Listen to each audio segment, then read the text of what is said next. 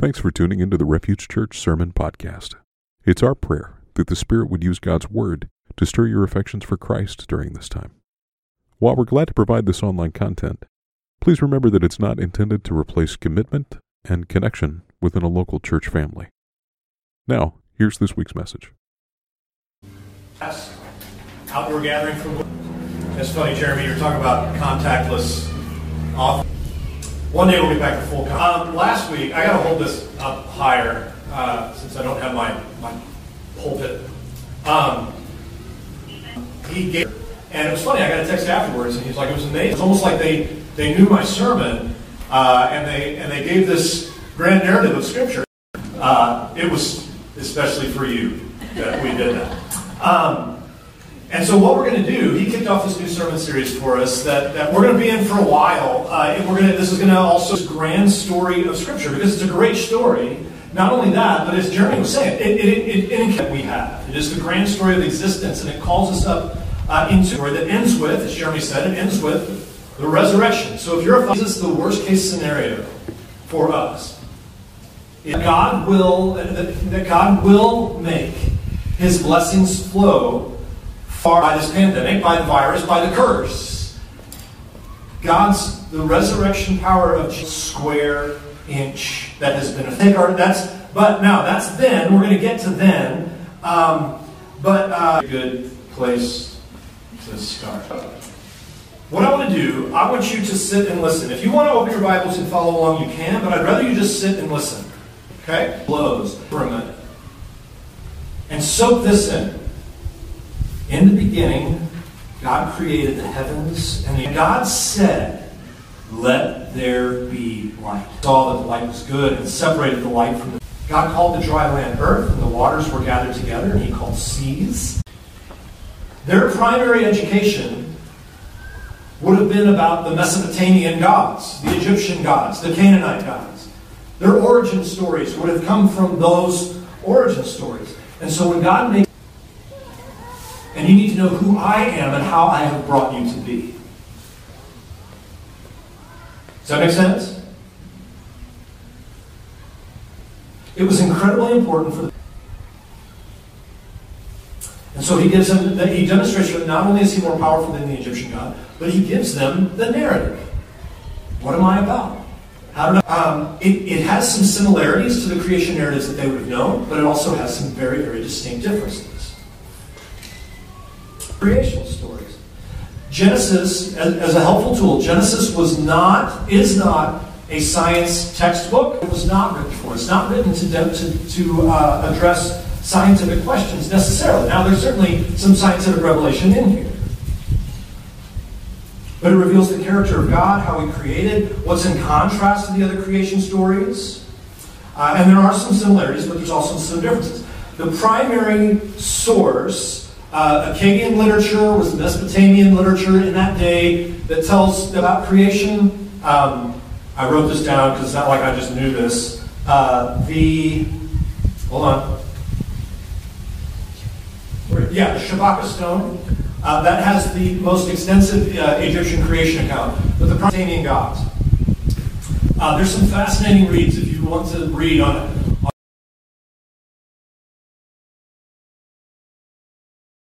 Story of God. It tells the story of from the rumblings under the water. And, and uh, Apsu got a little tired, wore him out. And so Apsu wanted to put to death some of these. Uh, is a female of mankind. One account tells it goes to battle with Tiamat, who is the birth goddess, to create a being to dig the trenches. Takes one of the lesser gods and kills him. And again, these were the origin stories that the Israelites see, but there's also some, di- uh, some distinct differences. God doesn't appear, the God of the Israelites doesn't appear out of the sea. In these origin stories, the sea is there in the beginning. The Israelite God, He is there in the beginning.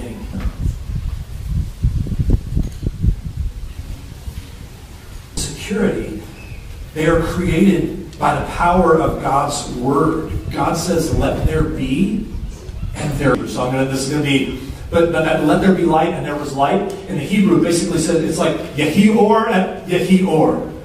It's repeated. God says and it happens. It's a profound mark of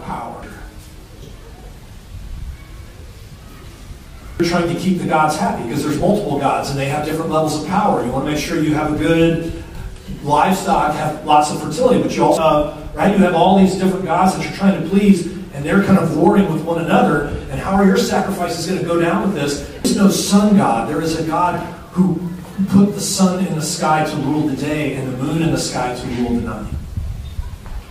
These were gods of chaos in their own worlds. But the Israelite God, the one true God, is the one who brings order out. The difference between man being created out of violence and blood, or being created to do the bidding of the gods, just dig the trenches and keep the lawn mowed, stay outside, I'll let you know when dinner's ready.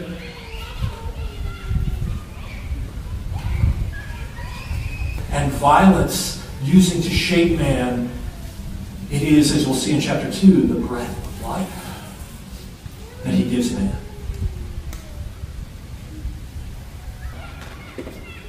He doesn't create mankind according to their kinds. He creates mankind according to his kind.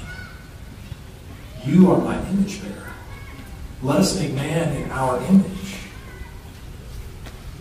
with dignity and honor and blessing.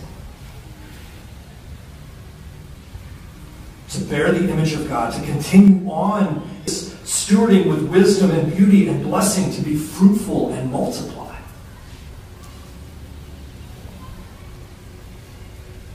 And when God looked at all that he had created,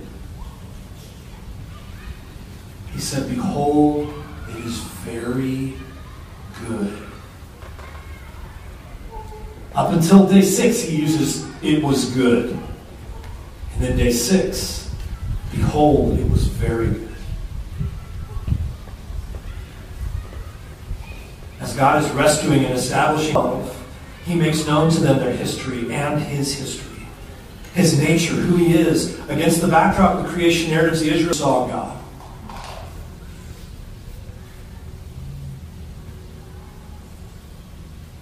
How would this affect if all you had known is the warring factions uh, of the gods. Not only that, but this is not only our God, this is God who is also God over the end.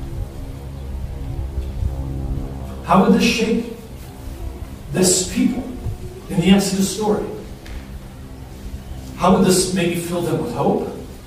How would it change the way they saw this God who had heard their cries and came down? How would it shape the way they saw themselves? How would it shape the way they saw the other nations and their gods?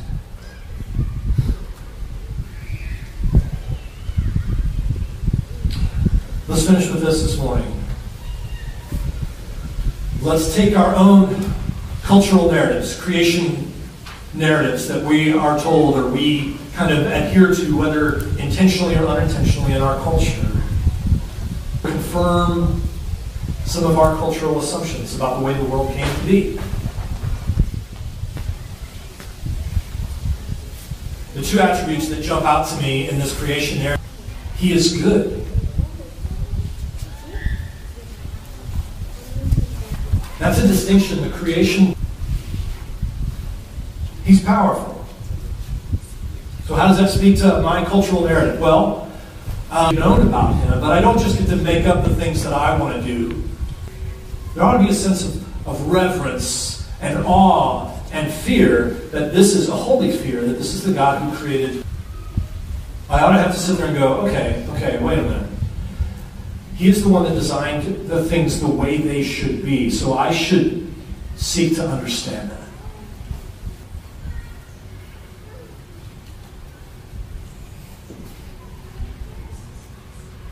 There's a sense of awe and wonder. We got a new dog a couple of uh, months ago, and I, that dog I, it won't come to me. Come. No. God, standing over the void, says, Let there be light. And it happens. Light obeys. I am not the be all end all of creation.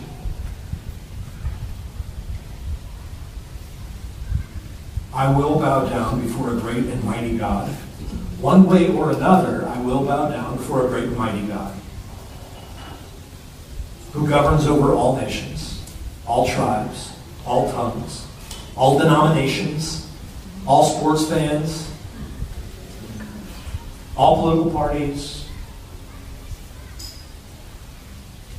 all peoples. So I should have a deep sense of holy fear and caution if and when I dare speak on his behalf. Which I will say for my job is a bit daunting. And yet, and yet, he's good. His creation is good. He's not at war with other gods. He's not at war with lesser gods. He created out of the abundance of his goodness. One of you is going to trip up and mess up, and I'm going to show you who's boss. He designed us to thrive. He designed the world for us good. And the way he designed the world is ultimately what is good for us. You and I were created good. He's not primarily right. Something else against the cultural narrative of our day. Uh, we have meaning. And billions and trillions of years ago. There is meaning. A, a narrative. We are part of something that is happening, that has a beginning and has an end. We have meaning. The God of all being created us with blessing to bear fruit. He doesn't create us to bear fruit for our own. He doesn't create our bucket lists and say, you better fulfill these before you die because this is the only shot you have.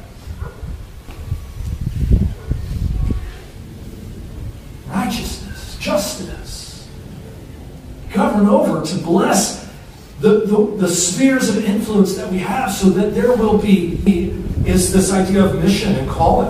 And what we are called to be and do as followers of Jesus in this world was understanding uh, was understanding this. The Bible does not start, and I, you don't have to raise your hands, but this is what I was raised with. You're a sinner in need of a Savior. It's incomplete. The Bible does not start there.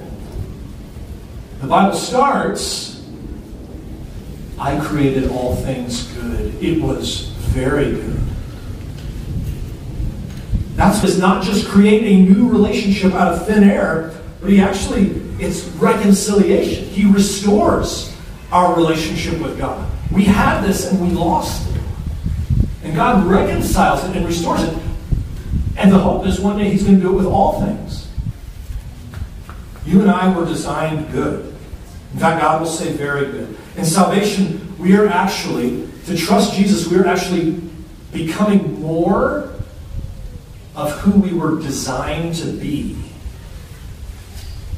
When somebody says, I'm only human, and they mean it in a bad way, that's actually not an accurate statement. You're only fallen human. To be human is to be made in the image of God. To be human is to be very good according to his kind. And so our mission is not just to get people to go to heaven, but our mission, our mission is actually beyond more than that. It's to cultivate. It's to garden. In work, and in labor, and in creativity, and in relationships, and in friendships, and in truth, and beauty, and justice, and righteousness, we are restored to this mandate to govern over justly and rightly, to bear the image of God, bringing order out of chaos, to have right and godly and good dominion, not oppression like the other gods.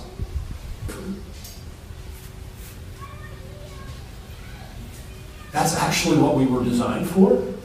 That's actually the. So let me give you your assignment for this week. Everybody right? But it has everything to do with spiritual gardening. Here's your assignment that I want to give you for this week. I want you to read through Genesis 1. Go a little bit into chapter 2 where it, where it hits day 7. Uh, read through it. You can read it in the message. My blessing. Read it in the message. Read through it over and over again. With these questions, there's so much here. Here's a cool thing. This is a God of order and structure, not a God of chaos. Day one, and then day four. So he's got the skies, and then day four, he populates the light and the darkness. He gives the sun to release the fish and the, and the, and the birds. And he bids them to be fruitful. And then day six, he creates the vegetation in the land. I'm sorry, day three, to eat and feed off the vegetation. And then mankind is kind of the, the penultimate, to guide and govern over all of these things.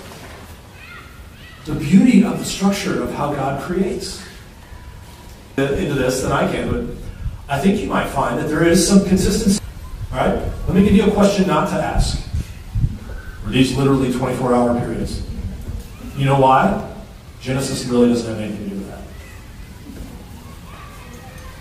Just doesn't.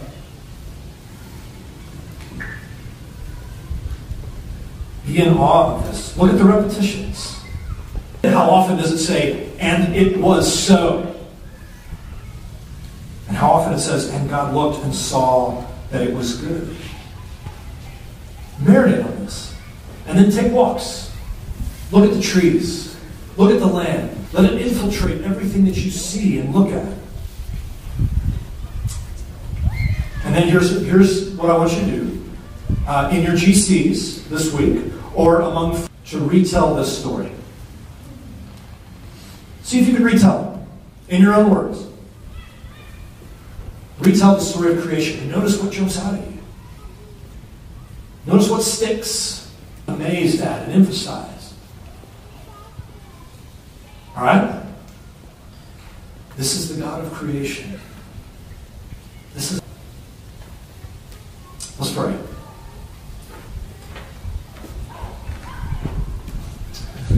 Yes, sin distorted all of it. Think as we labor, as we uh, are in with different emotions of joy and sorrow and pain and hurt and excitement and anxiety and all of those things. I pray that you would bring us to mind. You are God over areas of life where we neglect that. And, and, and not, we're not asking for solutions or, or just a new life technique. Just inhabit our thoughts and our mind this week. That you are over everything. And settle us. Thank you, God, that in that moment in Exodus, you did not deliver your people and remain unknown. Thank you that you are a God who desires to be known and desires us to know you. We ask your blessing on our time this morning on communion. Building our identity in Christ for the sake of the world. That's the mission of Refuge Church. For more information, visit us online at seekrefuge.net.